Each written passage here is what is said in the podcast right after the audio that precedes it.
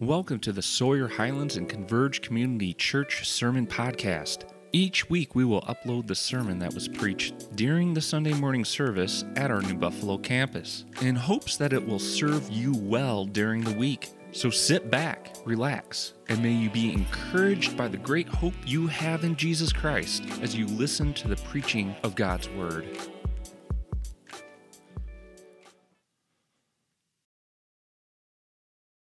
Well, welcome. I'm Pastor Rob, and it's great to join you.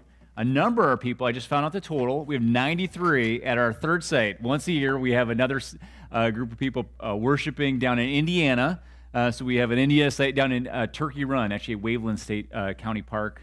And 93 people. They're enjoying God's creation, enjoying each other, and worshiping. And we got to enjoy the climate control uh, environment of this and our beds and our houses. So that's so great.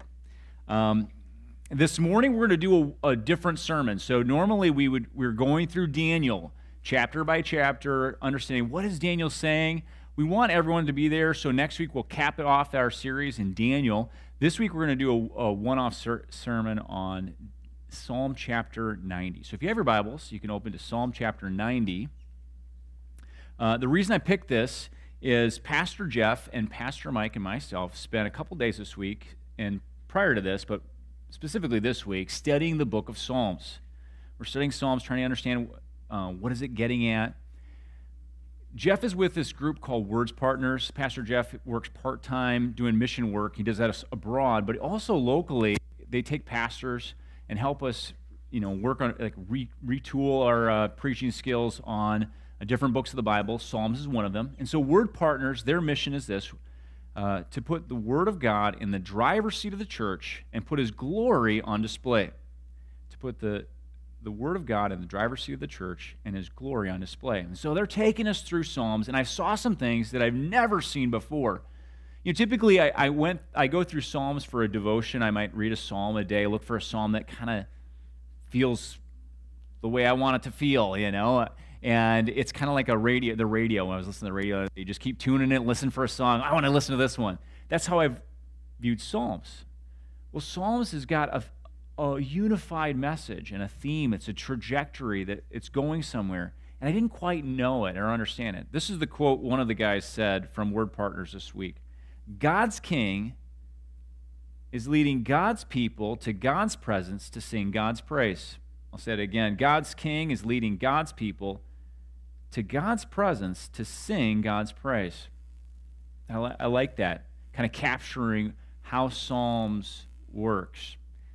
To give you an overview of authors, who wrote most of the Psalms? David, King David wrote most of them, 73 of the 150. Do you have that slide at all? There's, here's the other authors. Asaph wrote 12. Korah, the sons of Korah, wrote 11. A guy named Heman and Ethan, they, they each wrote one. Moses uh, wrote one. That's the one we're going to do today. Solomon wrote two. That's David's son. And 50 are anonymous. Um, as we look at Psalm 90, if that's the oldest one, what does that say about the order, how these are ordered?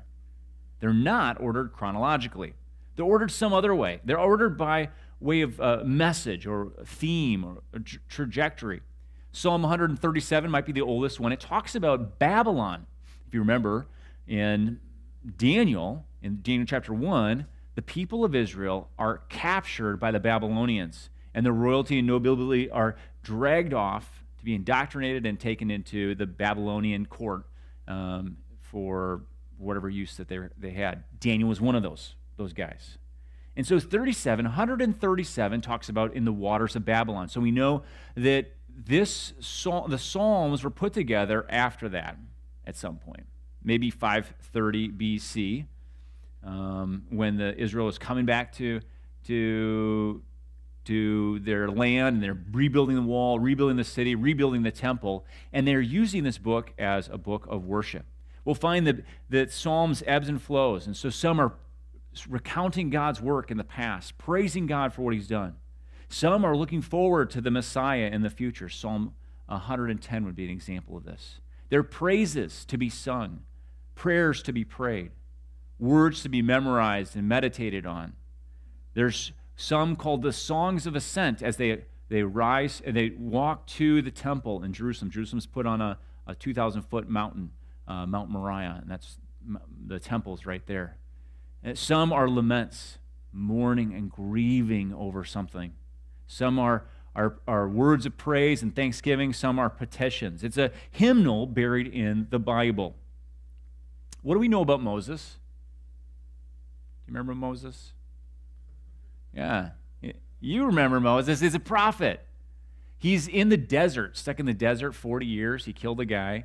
He's on the limb, uh, on the lam, and he's he's out in the desert shepherding sheep, and God speaks to him out of a burning bush that doesn't burn.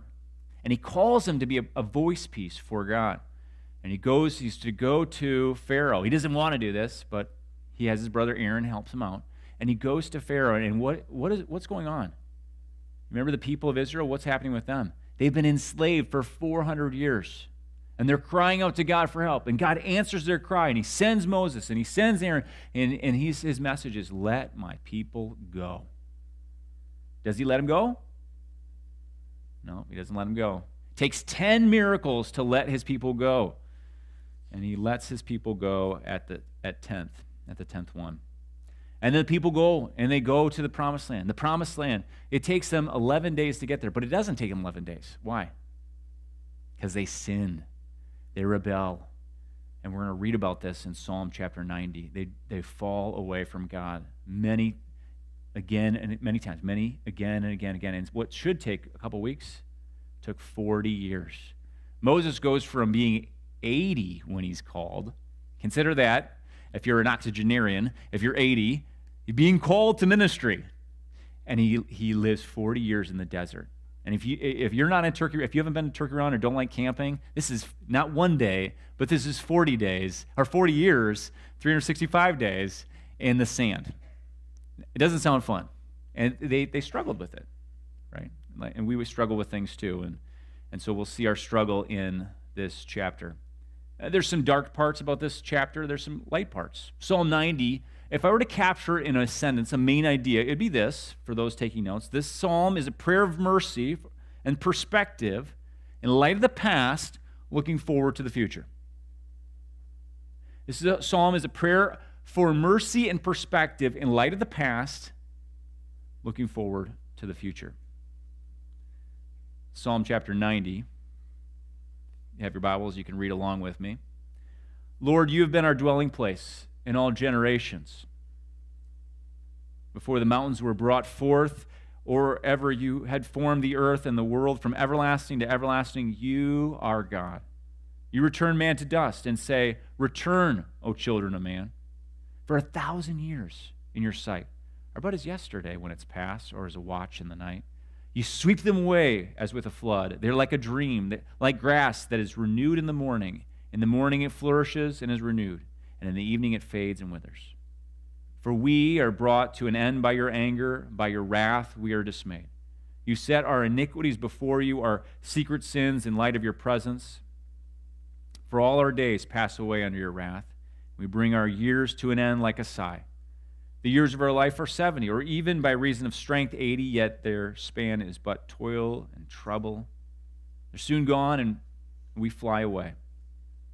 Who considers the power of your anger and your wrath according to the fear of you? So teach us to number our days that we may get a heart of wisdom.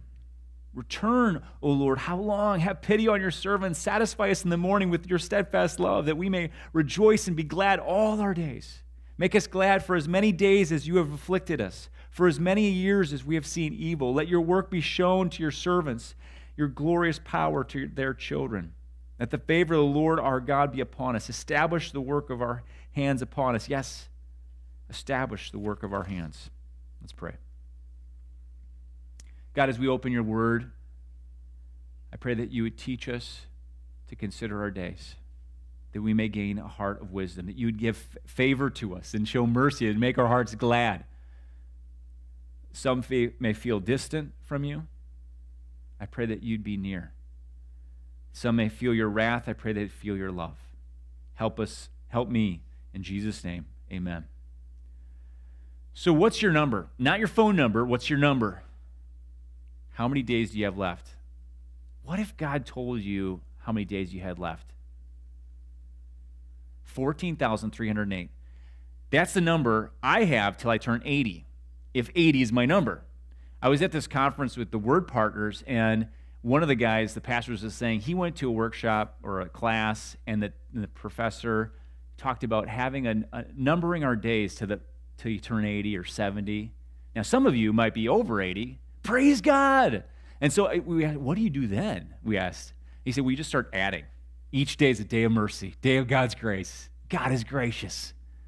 14,308. How many days do you have left? What if God told us? How would you live your life differently? Maybe you've heard the Latin phrase carpe diem, seize the day. There's a missionary named C.T. Studd. He's quite a stud. He wrote this poem, and I love this phrase he, he wrote One life to live, twill soon be past.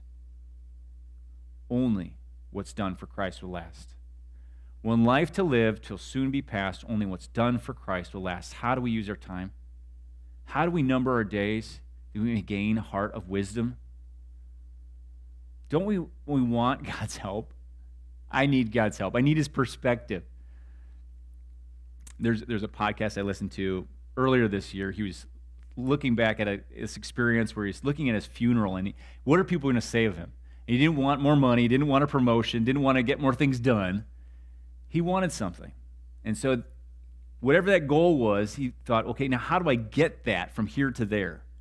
And I thought, that's a secular way of looking at things, but how do we live in a way to number our days rightly? How do we gain that eternal perspective?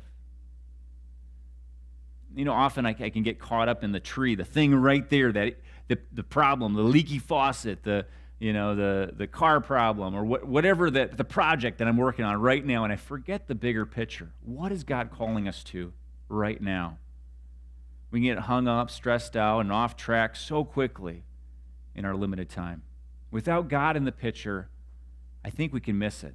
And this psalm is, a, is actually hopeful, even though there's some darkness in it. Looking forward to the future as Moses is on the, the edge of the promised land, looking for God to establish the work of his hands. So, as we look at our day, how do we use it that we gain a heart of wisdom? Let's look at the structure of this. I, I did a Sunday school class at Sawyer before this, and at first I just thought one, the first verse was an introduction. I think the first one and two introduces the idea of God and his relationship to us. He's a refuge. Verse 3 through 11 expand on this eternal nature and contrast it with our temporal one. He lives forever.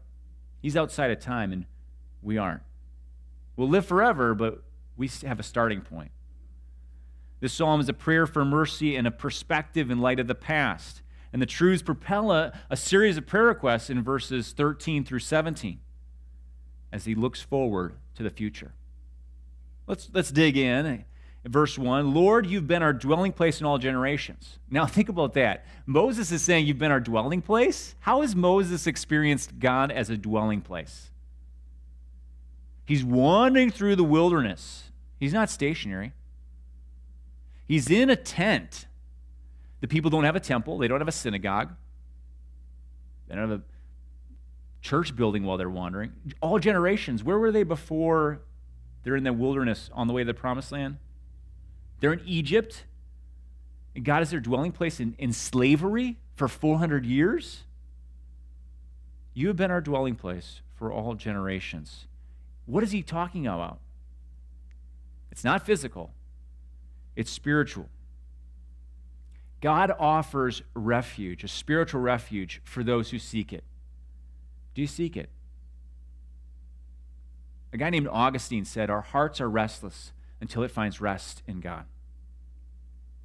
Our hearts are restless until it finds rest in God. Moses is just praying back to God who he is. Moses is worshiping God, proclaiming God, expressing his heart to God. Look at verse 2. Before the mountains were brought forth, or ever you formed the earth and the world, from everlasting to everlasting you are God. Moses is reminding himself and us of something. What is he reminding them of? The first book he wrote, which is Genesis. He, Moses wrote the first five books of the Bible, put them together. God gave him these words. They're, they're inspired. And in the first book, in the first chapter, it says that God created the heavens and the earth. He created the waters, the sea and the land. He created the sun, the moon, the stars, the planets.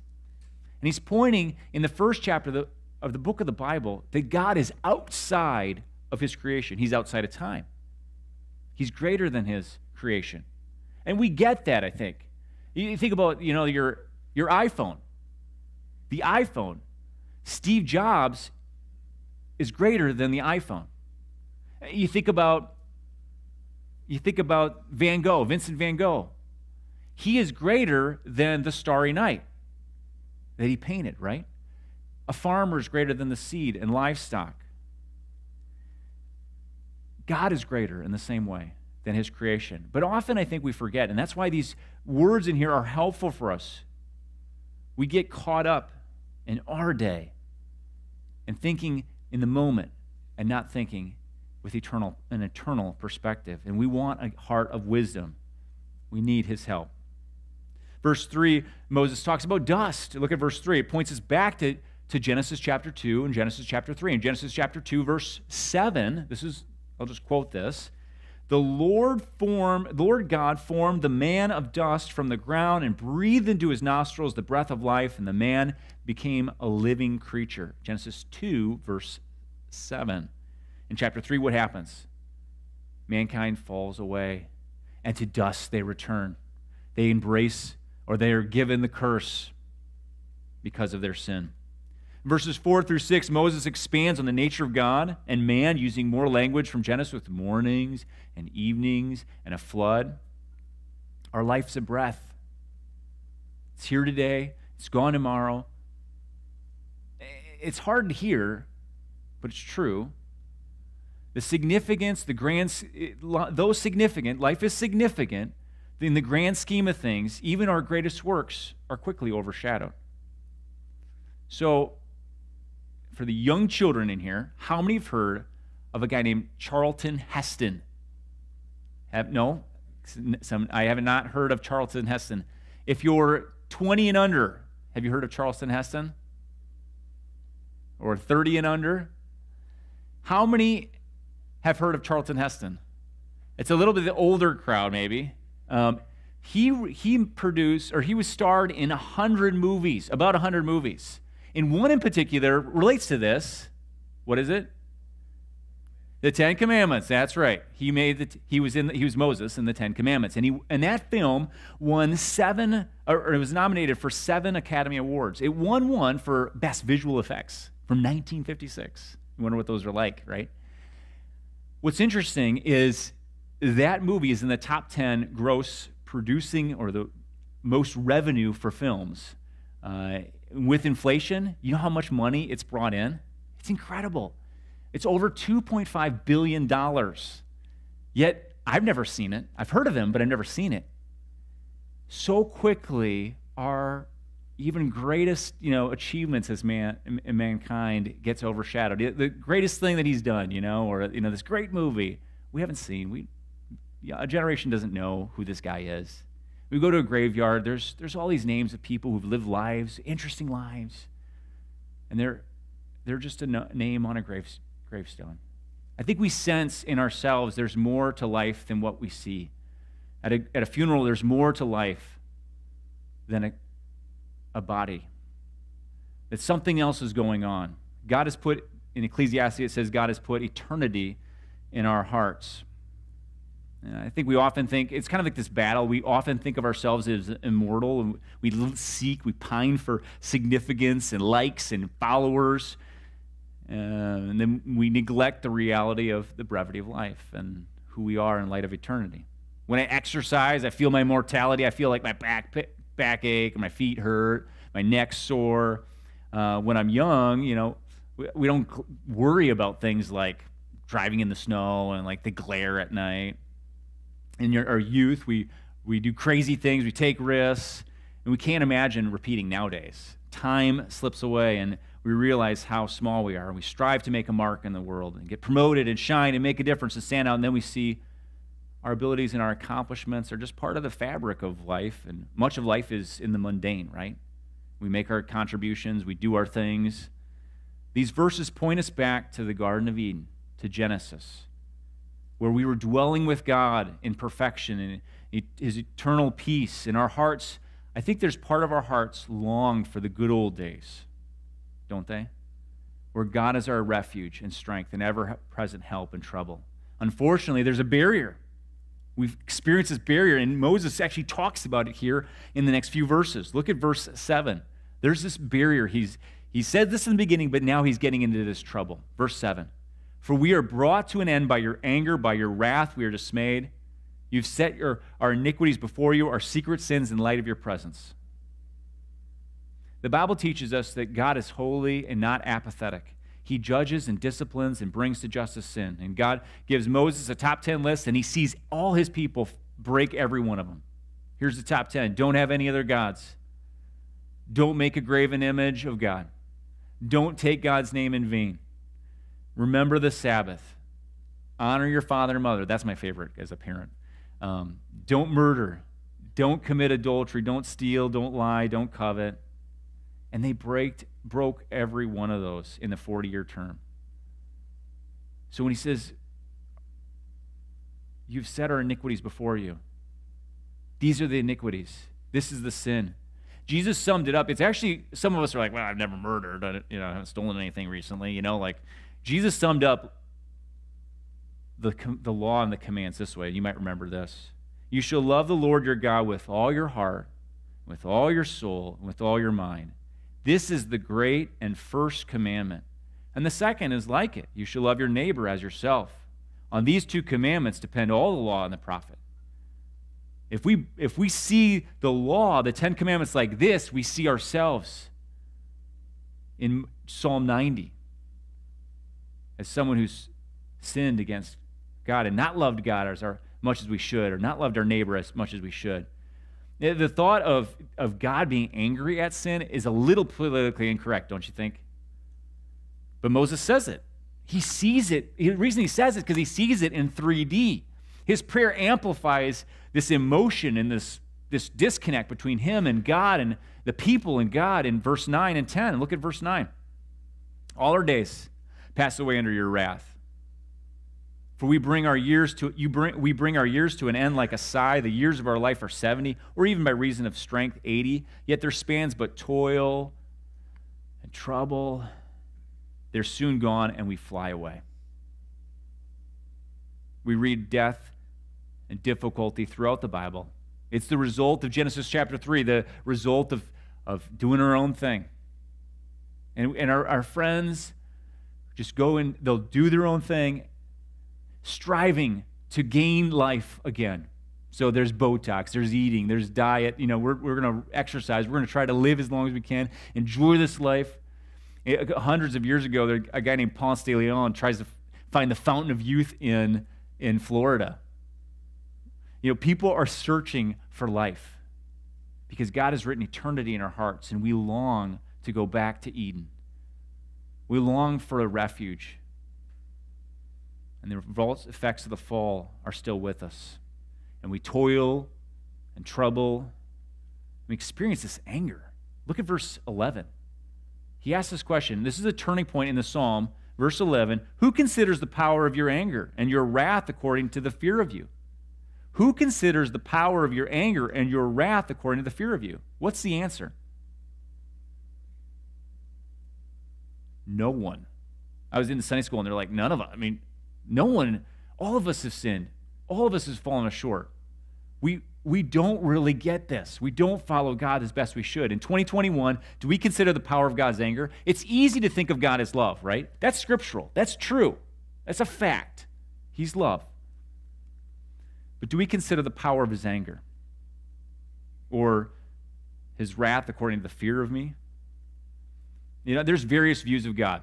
We have various perspectives on what, is, what God is. We have to go back to the Bible to understand who God is. And it's saying that he's angry. Is that right? Is that true? Well, let's look at this. Let's look at anger, anger in general. Is it right to be angry at evil? It's, it's important. If, if there is injustice like at uh, the, the Holocaust, is it okay to be angry at the Holocaust? I think there's injustice. It's okay to be angry at injustice. But when it comes to, um, ju- then you wouldn't be rejoice in that. And in the past, Moses is seeing his history and he's seeing God's anger at, his, at the sin of his people. But then he looks forward in faith and seeks God's favor. I think there's some perspectives that look at the history of our, you know, our news headlines and see, well, God is angry. He's judging, you know, America, you know, but they have a hard time seeing God as love. And I don't think they might be seeing correctly there. And then there's those who might see God as angry and a, his anger is a weapon. Like Santa Claus, you better watch out. You better not cry. You better not pout. I'm telling you why. He's coming after you. And God is used as a tool for authorities to manipulate the masses. And He's not waiting up there with a switch to, to whack us and keep us in line. The Bible says He disciplines in love. He disciplines in love. And I think, I think part of the challenge of reading this in our day is we have a small view of God's holiness and a narrow view of our sinfulness, at least for me. You know, do we, do we understand who God is? Do we fear God? I, don't, I don't think if, when we talked about fear, we did the Proverbs series. It's not like a, I'm terrified and I want a, to get away as fast as possible. But do I respect and honor and revere the holy God? And our lives and our culture, I think we respect and fear certain things, like the stock market. Man, it's got to be good. Or, or what if it's bad? Or unemployment rates. Or we are afraid of China or we're afraid of the border, or we're afraid of this disease, we're afraid of this or that. But are, are we respectful? And what's our view of God in light of eternity? I think I can grow personally in understanding justice and eternity. If we dig into the context, Moses can pray this way because he's seen the power of God's anger again and again. And he's lost loved ones and as they head to the promised land. The people complain. God gives them this wonderful food in the morning, every morning. They have this free food, except for sun, Saturday, their Sabbath day. Uh, they get extra on Friday. He gets free food. And what do they do? They complain. And so he sends a plague to take them out. Numbers chapter 11. Moses' sister Miriam sees Moses in charge. She, this isn't fair. This isn't right. She, she questions his leadership.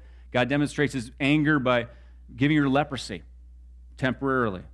Numbers chapter 12. A guy named Korah, him and his family, they rebel against Moses and God. And God, I think this is the one where they swallows them up in Numbers chapter 16.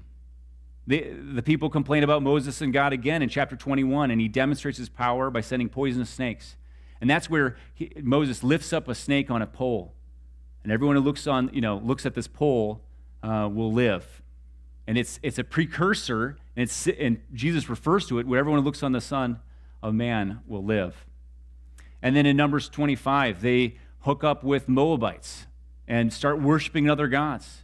And God gives a death sentence to them again. God is not one to trifle with, He's not a pushover. Yet people make up their own rules and kind of live their life and wonder what's going on. Or they feel distant from God, this disconnect from God. And Moses asks this question, and he's praying who considers the power of your anger and your wrath according to the fear of you? And he looks behind him, all the people. It's the next generation. Those who are willing to follow him into the promise. Or he actually has to experience God's discipline because he can't go to the promised land. But all the people behind him, that generation, have passed away. Who considers the power of your anger and your wrath according to the fear of you? No one. But Where's the grace? Where's the goodness? Where's the happiness here? Look at verse 12. So, what is he going to do? Is he going to run from God? No. Teach us to number your days that we may gain a heart of wisdom. Verse 12. What's the beginning of wisdom? It's the fear of the Lord. Having a proper perspective on God is a starting place in our relationship with God.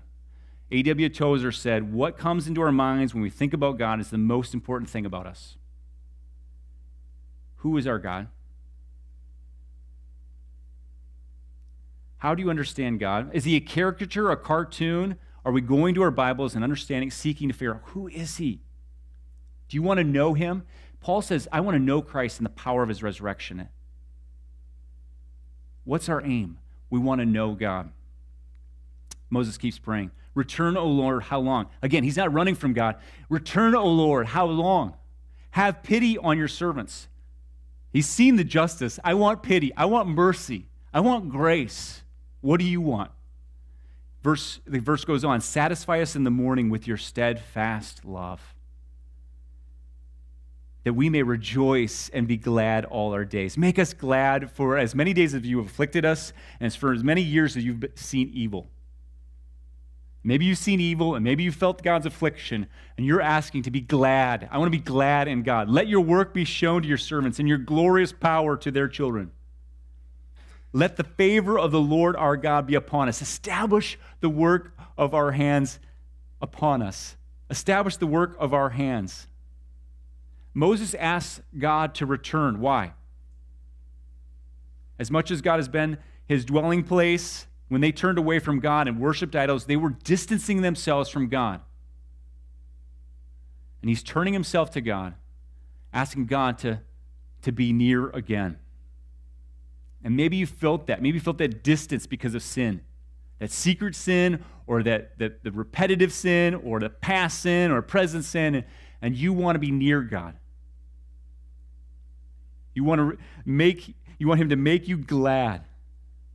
You want satisfaction in Him. You want to experience the steadfast love of the Lord. Moses wanted that.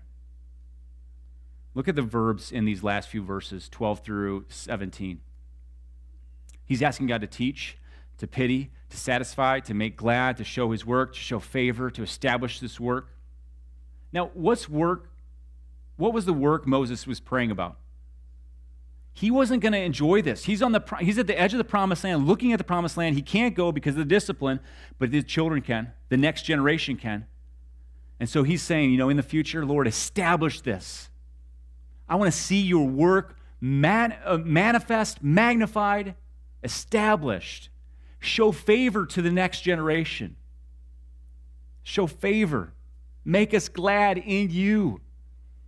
I think if we're happy in God, if we are happy in God, the things of this earth become less enticing.